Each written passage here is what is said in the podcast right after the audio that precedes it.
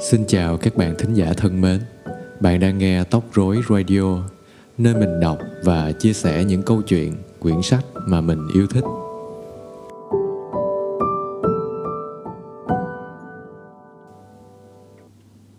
Truyện ngắn Làm Tổ của tác giả Nam Cao Thuận rồi đấy, phải, nếu thời gian vẫn giữ được cái nhịp thường của nó thì rày dài, đêm ngắn Ban đêm đã có sương, Người ta đắp một cái chăn đơn vừa dễ chịu. Ban ngày mát mẻ, Trời đất xanh, Không khí trong veo, Nắng dễ chịu, Heo may giải đồng. Nhưng các cụ thường nói rằng, Thời tiết bây giờ nó khác đi, Không còn đúng như ngày xưa nữa. Ngày xưa, Thời nào thì tiết ấy, Rất là phân minh, Mưa gió thuận hòa. Bây giờ cái mùa liên tiếp nhau xem chừng cũng chẳng còn đúng mực. Chao ôi, ở trên đời này, cái gì là bền vững mãi đâu. Có như vậy thật, có ai ngờ được rằng sang tháng 9 rồi mà trời còn bão to. Thấy trời trở heo mây, người ta tưởng đấy là thu. Những người giàu lấy chăn áo mặc thêm, những người nghèo mơ một nồi ngô bung để ăn cho chắc dạ trước khi ngủ. Trời lạnh lại càng khỏe đói. Nếu có mà ăn, Người ta có thể ăn suốt ngày. Trong lúc người ta đang yên ấm Nghĩ đến cái ăn và cái mặc, Gió mỗi lúc một to thêm. Gió suốt đêm, Hình như lại có mưa.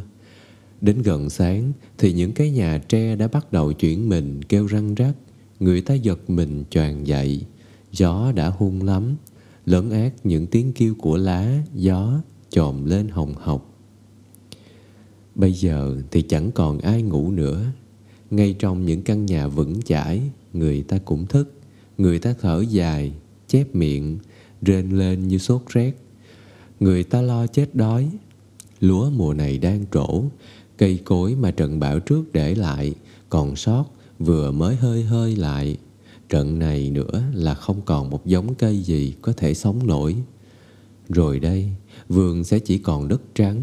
Củ chuối mà ăn cũng không còn nữa. Nhà nào nhà nấy lại sắp sửa xem còn có thể đi nơi nào được Thì vợ chồng con cái bồng bế nhau mà đi. Khốn nạn, Nhìn lũ con vô tư ngủ lăn ngủ lóc Dưới một cái nóc nhà lẫy rẫy.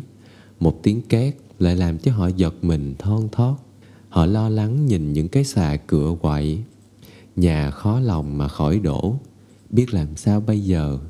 Trời đen như mực không đèn đốm nào còn chống chọi lại được với mưa, với gió. Ngay người cũng khó lòng mà đi vững, làm thế nào mà khuân được ba, bốn đứa con đi trú bây giờ? Họ tự hỏi như vậy, rồi lại tự trả lời bằng những tiếng kêu trời thật to. Bởi vậy, ánh sáng trở lại thật đã đẩy một khối nặng nề lên ngực họ. Mắt họ sáng lên một chút, nhưng chúng sáng lên để rồi lập tức tối sầm ngay lại. Chúng vừa nhận ra cái cảnh đổ nát ghê gớm ở bên ngoài. Biết bao nhiêu chuối đổ, cây gãy gục, cây tróc gốc. Biết bao nhiêu mía đổ, bưởi, cam, rụng lỡ tở. Những cành xoan bị gãy cành, nát lá. Những cây tre rủ rượi gần như kiệt sức. Gió đã tuốt đi của chúng bao nhiêu lá. Những chiếc lá còn sót tướp ra thành những sợi nhỏ như những chùm lá thông những người nhà quê nhìn ra vườn, thương xót cây cối của họ như thương xót những con vật sống. Họ thương cây và thương chính họ. Bao nhiêu là mồ hôi, nước mắt, chỗ mía kia, giá trời để nguyên lành.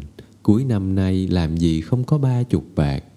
Mấy buồng chuối tiêu kia tháng sau bán vừa thật, bán cho người ta ăn tết cơm mới. Cây bưởi người ta có trả 10 đồng còn dùng dằn chưa chịu bán. Còn cây cam, còn trắp, còn cây hồng sai chiếu chích, bao nhiêu là tiền của họ vào đấy. Tối hôm qua đi ngủ còn nguyên vẹn, bây giờ đã sạch sành xanh cả rồi. Những người đàn bà khóc thật, họ khóc hu hu như cha chết. Những người đàn ông sốt ruột, quát ôm sòm. Những thằng liều nghiến răng chửi trời những thằng nhút nhát hơn thì chửi trống không. Mặt, gió vẫn gào, vẫn thét, vẫn hồng học như con ngựa chiến. Và trên cao, cái thứ tiếng u u vẫn kéo dài ra mãi như có người chọc tiết hàng trăm con bò. Nhưng trận bão ít nhất cũng làm cho một người sung sướng. Người ấy là thai cao kèo. Không phải thai là một kẻ dở hơi, nhưng hắn chỉ có hai bàn tay trắng. Những thằng không có của không bao giờ mất của. Vốn xưa kia thai cũng có vườn, có ba xào. Chẳng phải của ông cha để lại. Ông cha hắn cũng nghèo, lúc cơ nghiệp có bao nhiêu thì chết lại quay gói vào mà mang đi hết.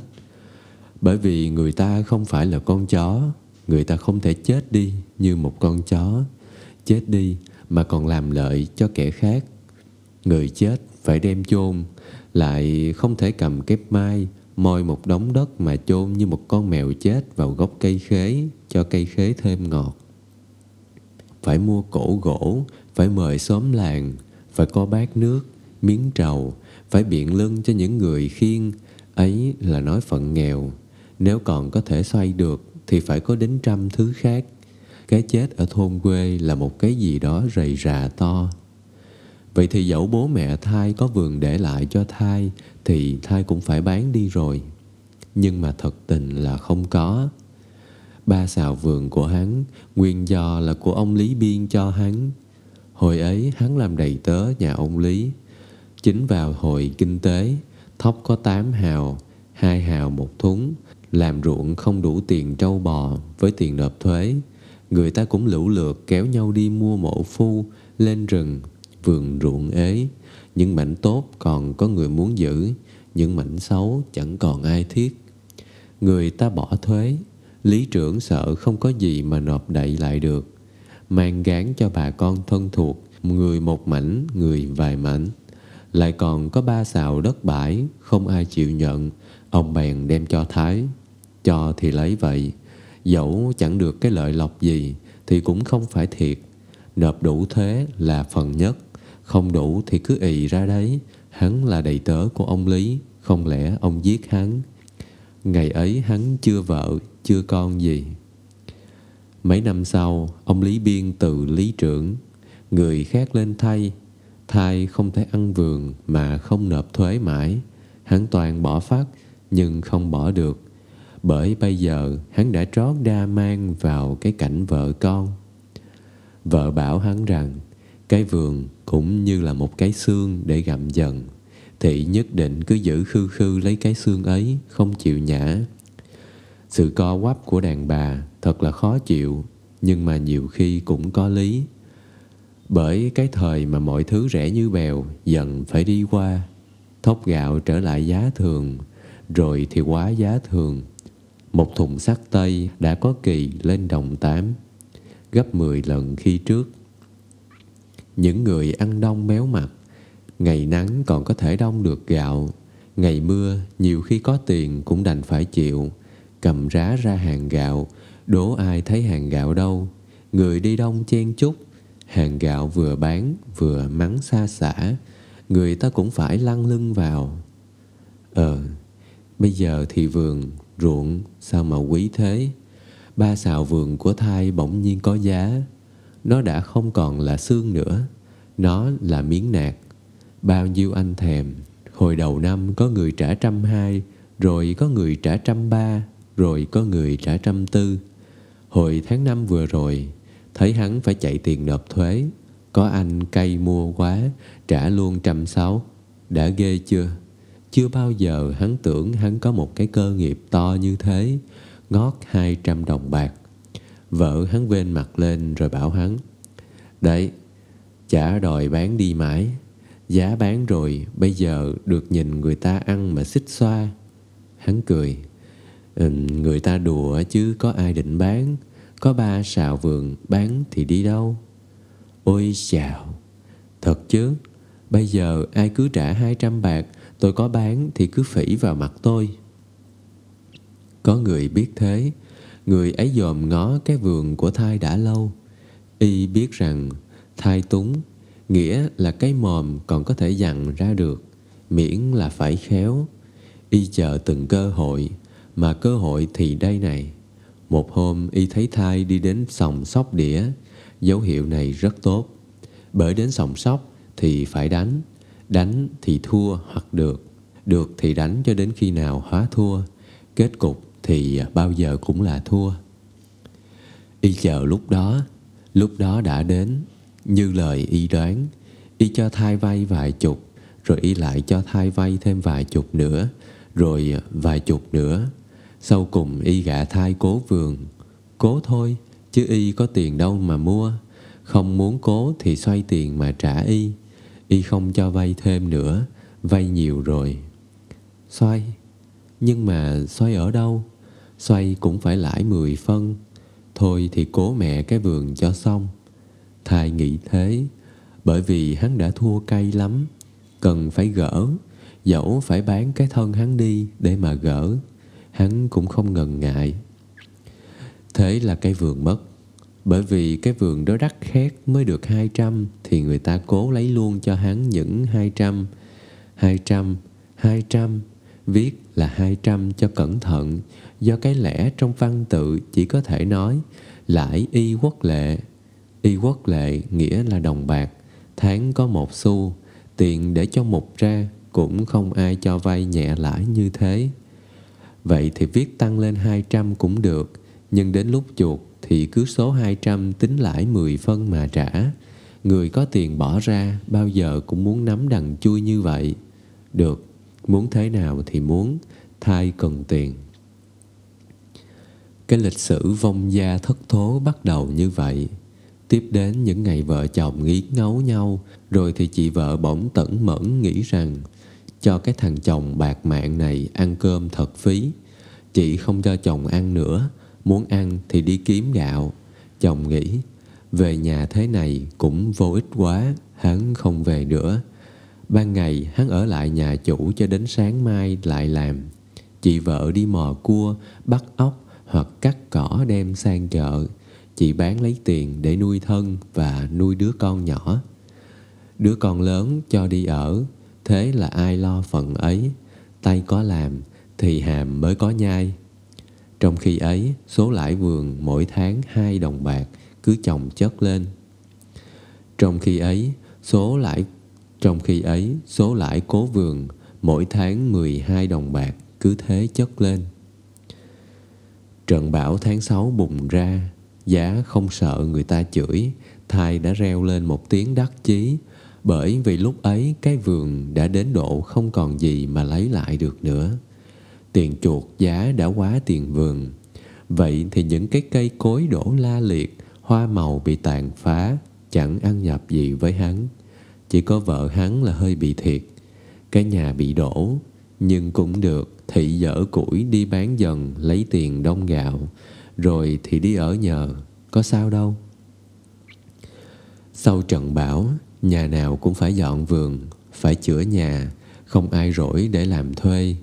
Bây giờ mới là lúc để anh đi làm thuê lên râu tợm Thai tự nhiên thấy người ta cần mình, Cần thì bắt chẹt, để bù lại những lúc sức làm việc của con người bị rẽ rung hắn ngồi móc lên cũng chẳng ai thuê. Khi mọi người ăn cơm nhà, hắn vẫn được người ta trả công ba hào. Cơm chủ thì hào rưỡi. Họ cho ăn tệ lắm. Được miếng cơm chính đã là phúc. Bây giờ không thế được. Hắn đã làm, cứ phải cơm rầy ba bữa. Có cái tôm, cái tép, hoặc là canh. Bát riêu tử tế. Tối lại phải xỉa ra luôn bốn hào công có bằng lòng thế thì thuê không thì hắn cứ chơi mà nhịn đói. Cố nhiên là người ta phải bằng lòng, hắn gạt ra không hết việc. Luôn nửa tháng trời, ngày nào cũng cơm no phỉnh độ, tiền bỏ túi lúc ta lúc tiểu. Một lớp ấy, tính ra hắn có thể được năm, sáu đồng. Bởi vậy, khi trận bão bất ngờ đầu tháng 9 xảy ra thầy mừng rỡ, Hắn thấy cố vườn là phải lắm. Để vườn bây giờ chỉ việc trông mà khóc. Không có vườn, Không phải dọn, Lại đi làm thuê lấy tiền. Ôi, chí lý thay là những anh cố vườn Hắn ngửa mặt lên trời Cười ăn ạt. Nhưng hôm nay thì công việc cũng đã vãn rồi. Người ta không còn phải tranh nhau một người như trước nữa. Công trở lại ba hào không cơm, Gạo thì kém. Không những thế, lại sắp sửa đến cái dạo không có việc làm. Thai đã phải vác xác ra bờ đê, Ngồi tán chuyện với những kẻ vô công rồi nghề. Trời lạnh lạnh, Gió thổi trên những ruộng lúa xanh cuồn cuộn. Thai nghĩ bụng không khéo thì lại bảo, Nhưng không phải. Trời có vẻ như đã thuận, Mà thuận là phải lắm. Gần sang tháng 10 rồi còn chi? Mùa lạnh tới, Thai buồn rầu Nghĩ đến bộ quần áo độc nhất của hắn, Đã sát như tổ đĩa. Giá vải như giá vải năm nay Thì hắn chẳng dám mong cơ thể Có một bộ khác. Bộ cũ cần vá víu. Thuận rồi đây, Hắn nhắc theo những người khác như cái máy, Nhưng mắt hắn lờ đờ. Gió mây thổi đám lá tre bối rối, Trong lòng hắn những nỗi niềm không rõ rệt, Nhưng buồn bã lắm, Cũng rối lên bời bời. Trời lạnh lẽo Còn chìm nhớ tổ, Người ta thấy yêu gia đình. Thay nghĩ đến vợ, Những đứa con nhỏ Đến những buổi tối của những mùa rét trước. Cái tổ rơm ấm nóng, Mẻ ngô rang thơm ngọt, Tiếng trẻ con cười giòn Và người đàn bà, Người đàn bà ấm hơn chăn chiếu. Chiều hôm ấy Thai đi tìm vợ. Chúng điều định với nhau một cuộc tái hợp. Không có gì ngăn trở cả. Người đàn bà rất muốn có một chốn để đi về Như con chim có tổ. Cái khó bây giờ là làm sao có nhà? Thai bảo vợ Ừm, kể thì cũng dễ. Cái vườn tuy cố rồi Nhưng vẫn chưa mất hẳn. Ta vẫn có thể ở nhờ họ được. Còn cái nhà thì mỗi đứa chung hai đồng. Ta mua vài chục nứa, vài chục gánh lá mía về, làm một cái liều con con. Ngày hôm sau, chương trình ấy được đem ra thi hành. Thai bỏ ra hai đồng bạc, vợ hắn cũng có tiền bỏ ra hai đồng bạc. Người chồng hí hửng đi sắm sữa, vừa tre vừa nứa hết hai đồng chính. Cứ nói là ba đồng cho gọn. Sáu hào lá mía, còn lại thì để xem ai có lạc vàng, giả lại vài ba trăm cái. Mua tre về, chẻ thật mất công, mà cái lạc trắng không được bền. Bây giờ thì khởi công. Vốn tính phân minh, hắn giao với vợ.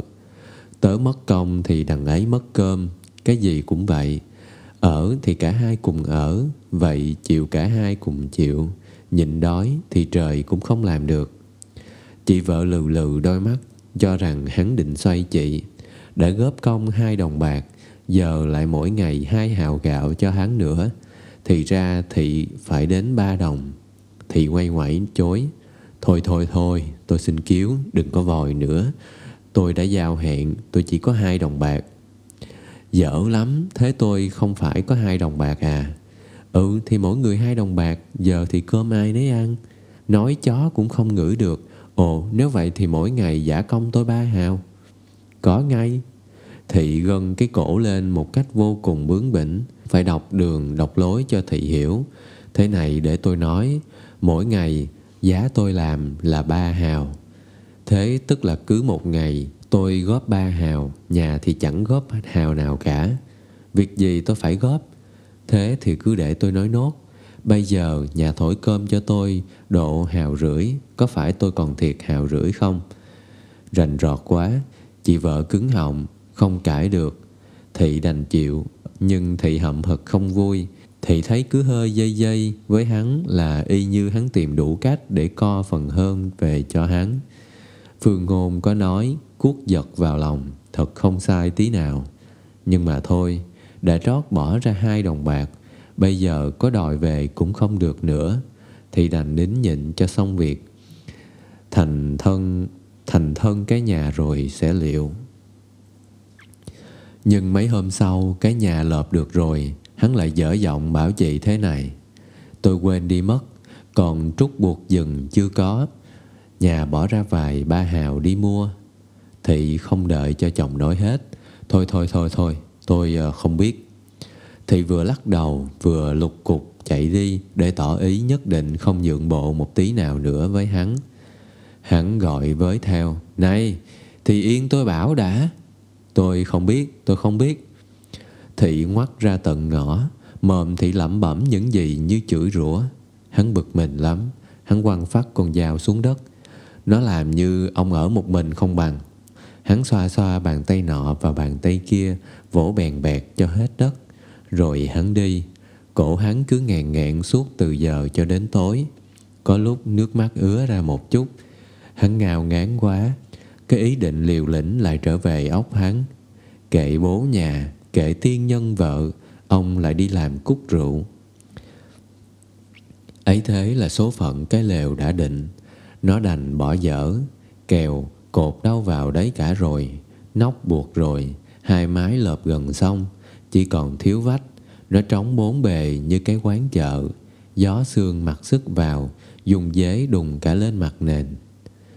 Một hôm người chủ lấy cố vườn trông thấy và bỗng nghĩ ra một việc. Gặp vợ thai, y bảo, Thôi chị ạ, à, cái lều của chị không dùng nữa, có dở đi bán củi cũng chẳng được bao nhiêu. Thôi tôi trả hai đồng đấy, chị có bán thì để lại cho tôi, tôi uh, trả tiền. Nài thêm được năm hào nữa, chị bằng lòng bán. Người chủ vườn sai đầy tớ buộc dừng trát vách.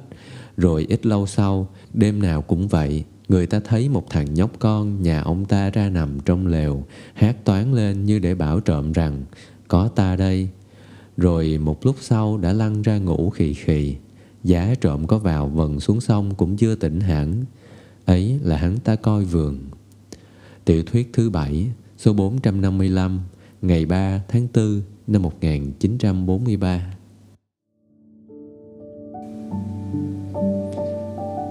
Cảm ơn các bạn đã chú ý lắng nghe và nếu các bạn có ý kiến đóng góp hoặc yêu cầu thêm, vui lòng gửi về trang Facebook Mùa Tóc Rối. Cũng đừng quên bấm follow để không bỏ lỡ những số tiếp theo nhé. Còn bây giờ, xin chào và hẹn gặp lại các bạn.